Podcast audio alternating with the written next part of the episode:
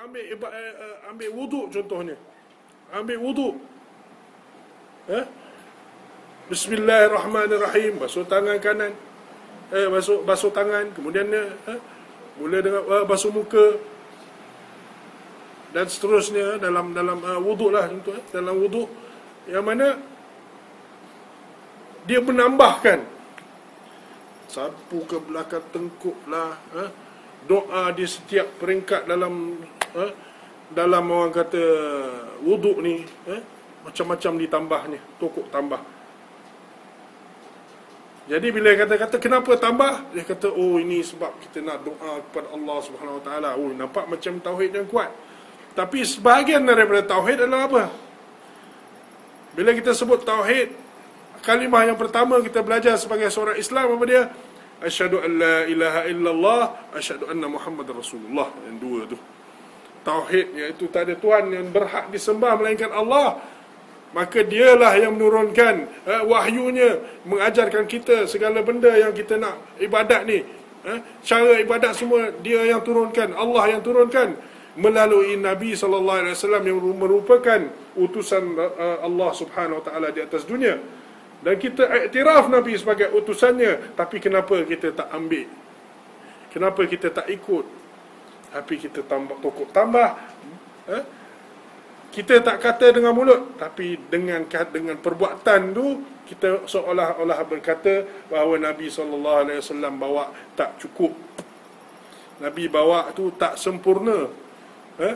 Nabi bawa tu kita perlu menambahkan lagi kerana tak cukup dia punya eh, pahalanya eh, tak cukup pahalanya sehingga kan eh, saya ada baca sebuah kitab yang dituliskan dan bertujuan untuk eh, tujuannya untuk uh, menjawab menjawab yang dikatakan golongan salafi tentang amalan-amalan selepas solat amalan-amalan sunnah selepas solat. Nama kitabnya lebih kurang gitu jugalah. Jadi di dalamnya kita lihat eh, ni nak nak bagi nak demonstrate eh, bagaimana eh, kelemahan tauhid itu telah menjadikan seseorang itu eh, macam-macam dia punya. Uh, orang kata reka eh, reka-reka ni banyak. Saya bagi contoh dalam satu kitab itu. Dan ini satu amalan yang saya sebelum ni saya nampak selalu nampak selalu dengar. Tapi saya tak tahu mana datangnya. Sehinggalah saya baca kitab tu. Iaitu selepas solat Assalamualaikum warahmatullahi Assalamualaikum warahmatullahi Kemudian mereka baca apa? Istighfar ke? Bukan Dia baca apa? Kul ala, kul kulil hamdulillahilladzi lam yattakhidh waladan wa lam yakun lahu syarikun fil mulki dan terusnya ayat ni ayat al-Isra 111 ayat al-Isra 111 jadi mereka banyaknya mengamalkan yang ini. Saya tak pernah dengar eh, amalan ni. Saya cek dalam kitab-kitab hadis pun tak jumpa. Dan bila saya lihat kitab yang ditulis untuk menjawab untuk menjawab orang kata syubhat lah eh, mereka kata syubhat yang kita timbulkan yang dia kata kita salah maka dia kata kat sini penulis tu dia kata tentang amalan yang dilakukan oleh orang Malaysia. Ramai orang Malaysia eh, dan dia lihat juga di pondok. Dan dia pun nak tahu juga sebab di, eh, seolah-olah di sini dia mengiktirafkan bahawa amalan tu memang tak ada dalam sunnah. Amalan yang baca ayat ni selepas salam ni memang tak ada dalam sunnah jadi dia pun nak tanya dengan tok, tok guru dia jadi dia bertanya, wahai tok guru, eh? wahai tok guru, kenapakah selepas solat kita terus baca ayat ni? Baik. Lihat macam mana jawapannya. Adakah jawapannya kita amalkan ayat ini kerana Nabi sallallahu alaihi wasallam yang diutuskan oleh Allah yang kita tauhidkan. Dia telah mengajar kita untuk beramal ini dan setiap kali lepas solat. Bukan itu jawapannya. Tapi jawapannya apa? Jawapannya adalah daripada akal dia sendiri. Macam mana Mu'tazilah dulu? Ha, Mu'tazilah dulu mereka nak uh, uh, uh, nak berhujah dengan orang Ahlus Sunnah dia akan menggunakan akal dia untuk melawan dalil-dalil kita. Dalil kita Quran dengan Sunnah dia. Dalil dia adalah akal dia. Dia, dia kata apa? Dia kata salat ini adalah merupakan satu nikmat daripada Allah Subhanahu Wa Taala. Dan kita diajar oleh Islam untuk bersyukur terhadap semua nikmat yang diberikan oleh Allah Subhanahu Wa Taala. Oleh itu, memang cocok selepas solat kita selepas menunaikan sesuatu nikmat di dalam Islam iaitu solat maka kita pun mengucapkan alhamdulillah selepas solat tu immediately. Eh, terus selepas solat mengucapkan alhamdulillah. Dan mereka memilih tok-tok guru ni memilih ayat ini Al-Isra 111 untuk dijadikan amalan setiap lepas solat tanda kesyukuran mereka eh, terhadap nikmat yang diberikan Allah SWT dan juga uh, pelaksanaan nikmat tu yang mereka dah laksanakan tu. Kalau kita baca kalau kita dengar Masya Allah logik betul. Logik betul. Memang orang kata boleh tergugat lah. Orang kata kesalafian tu. Eh, kesalafian tu boleh tergugat kata. Mereka mempunyai dia punya dalil lah. Baik. Yang pertama saya jawab ha? ini adalah sebab kelemahan mereka dalam saya sebut tadi tauhid. Dalam ittiba' Kerana Islam mengajar dua jenis tauhid yang penting. Yang kita masuk Islam, kita mesti ada dua tauhid ni. Satu, tauhid kepada Allah, iaitu asyhadu an la ilaha illallah. Kemudian yang kedua adalah tauhid tentang ittiba. Bila kita nak ittiba, nak ikut, kita kena ikut yang Nabi sahaja. Tauhidkanlah itu. Jadi tauhidul ittiba. Dua-dua tu dia lemah. Oleh itu dia tak boleh nak ikut apa yang Nabi ajar iaitu dalam riwayat-riwayat hadis semua menyatakan bahawa Nabi sallallahu alaihi wasallam lepas solat dia akan baca apa? Astaghfirullah. Astaghfirullah. Jadi tiga kali. Baik. Macam mana dengan dia punya logik? Boleh kita bantah tak? Nak bantah logik dia. Kita boleh kata juga, kamu nak guna akal, kita pun boleh guna akal kita pun boleh guna akal. Baik, sekarang kita tengok akal siapa yang lebih bagus. Eh? Kalau nak kira nak main akal lah kan.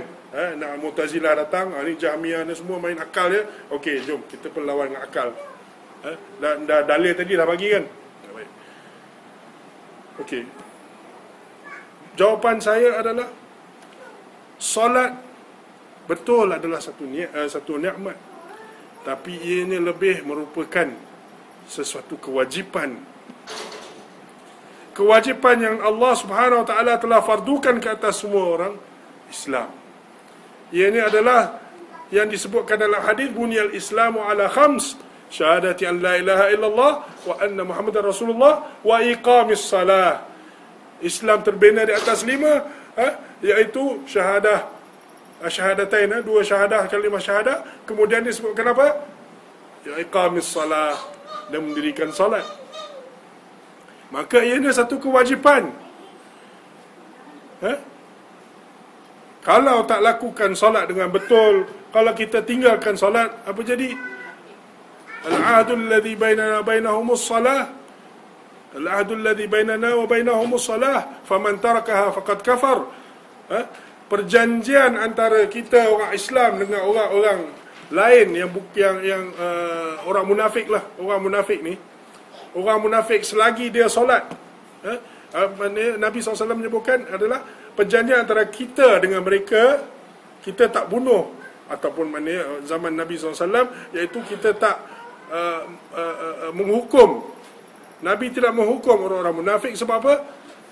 Al-ahdu alladhi bainana wa bainahum as-salah. Iaitu perjanjian antara kita dan mereka adalah salat faman tarakaha faqad kafar. Siapa meninggalkan salat maka ia telah kufur.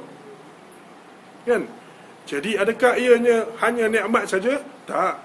Ini adalah satu kewajipan. Ha? dalam uh, ayat uh, dalam ayat ayat-ayat uh, ma salakakum fi saqar. Qalu lam naku minal musallin ha? kenapakah ha? apakah sebabnya kamu dimasukkan dalam saqar ha? dalam dalam neraka ditanyakan kepada orang-orang kafir jawab orang-orang kafir di dalam neraka kata apa lam naku lam naku minal musallin kita bukan di kalangan orang-orang yang solat jadi apa bila tak solat atau kita tak sempurnakan solat ia menjadi apa? Dosa kan? Jadi dosa. Jadi untuk kita yang melakukan solat dan cuba melakukan solat dengan sebaik-baiknya dengan mengikuti sunnah Nabi, uh, ittiba sunnah Nabi, eh, dengan cuba uh, uh, melengkapkan semua kewajipan, fardu wajib, sunatnya semua kita cuba. Tapi sebagai seorang manusia yang tidak lari daripada kesilapan tak lari daripada ketidaksempurnaan kita makhluk bukannya khalik kita bukannya Allah. Kita hanya makhluk yang dicipta. Maka kita boleh ada buat silap. Kita boleh buat eh, benda yang eh, benda-benda yang kita lakukan kadang-kadang terfikir benda lain. Kita patut fikir Allah kita fikir benda lain. Kan? Eh? bila kita berjumpa dengan orang yang kita sayang kita ingat orang yang disayangi. Kita jumpa kita datang bermunajat dengan Allah SWT kita ingat orang yang disayangi. Bukan ingat Allah. Kan? Jadi kalau macam tu gayanya apakah lebih cocok kita lakukan selepas solat? Istighfar. Istighfarlah yang lebih patut dilakukan selepas solat bukannya alhamdulillah. Maka dalil akal saya saya jawab tadi yang mana dengan dia punya akal mana satu yang benar? Jawapan saya saya garanti benar. Sebab apa sebab Nabi SAW jawab eh, bukan jawab Nazi Nabi amal macam tu. Iaitu Nabi melakukan istighfar selepas solat. Maka kita boleh katakan eh, akal ataupun jawapan saya tadi merupakan hikmah kepada kenapa Nabi SAW amalkan istighfar selepas solat immediately ya selepas solat secara terus eh, pergi istighfar terus. Bukannya alhamdulillah kulil alhamdulillah ya eh, bukan ini nampak eh? Ah, bukan kata nak tunjuk pandai kata tak. Bukan maksud dekat sini bila kita menggunakan akal untuk me, orang kata justify untuk uh, menjadi alasan sesuatu amalan. Orang lain boleh datang dengan akal lain.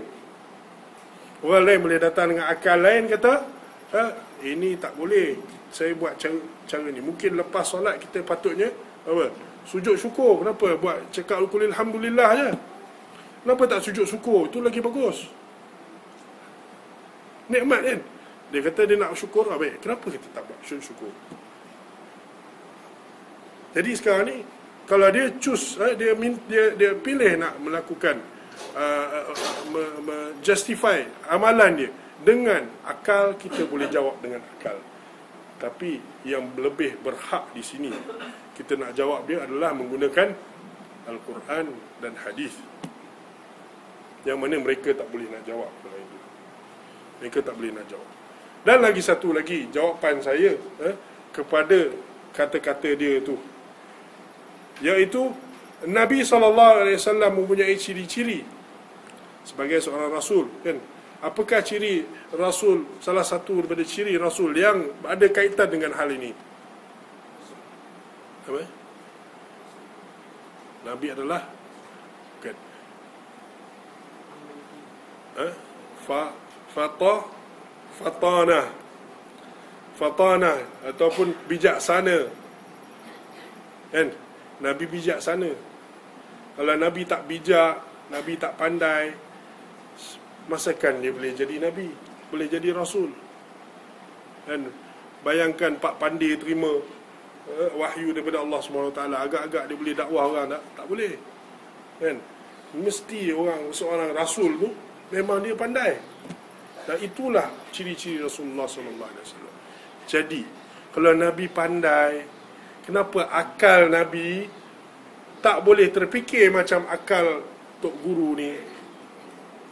Maknanya kalau tok guru tu kata inilah dia kita punya alasannya itu kerana ianya satu nikmat, ha? solat adalah satu nikmat, maka lepas solat eh, lepas solat ni kita terus kata qul alhamdulillah alladhi lam yattakhidh waladan ila akhirih iaitu alhamdulillah puji pada Allah SWT atas nikmat melakukan solat. Kenapa Nabi sallallahu alaihi wasallam tak terfikir?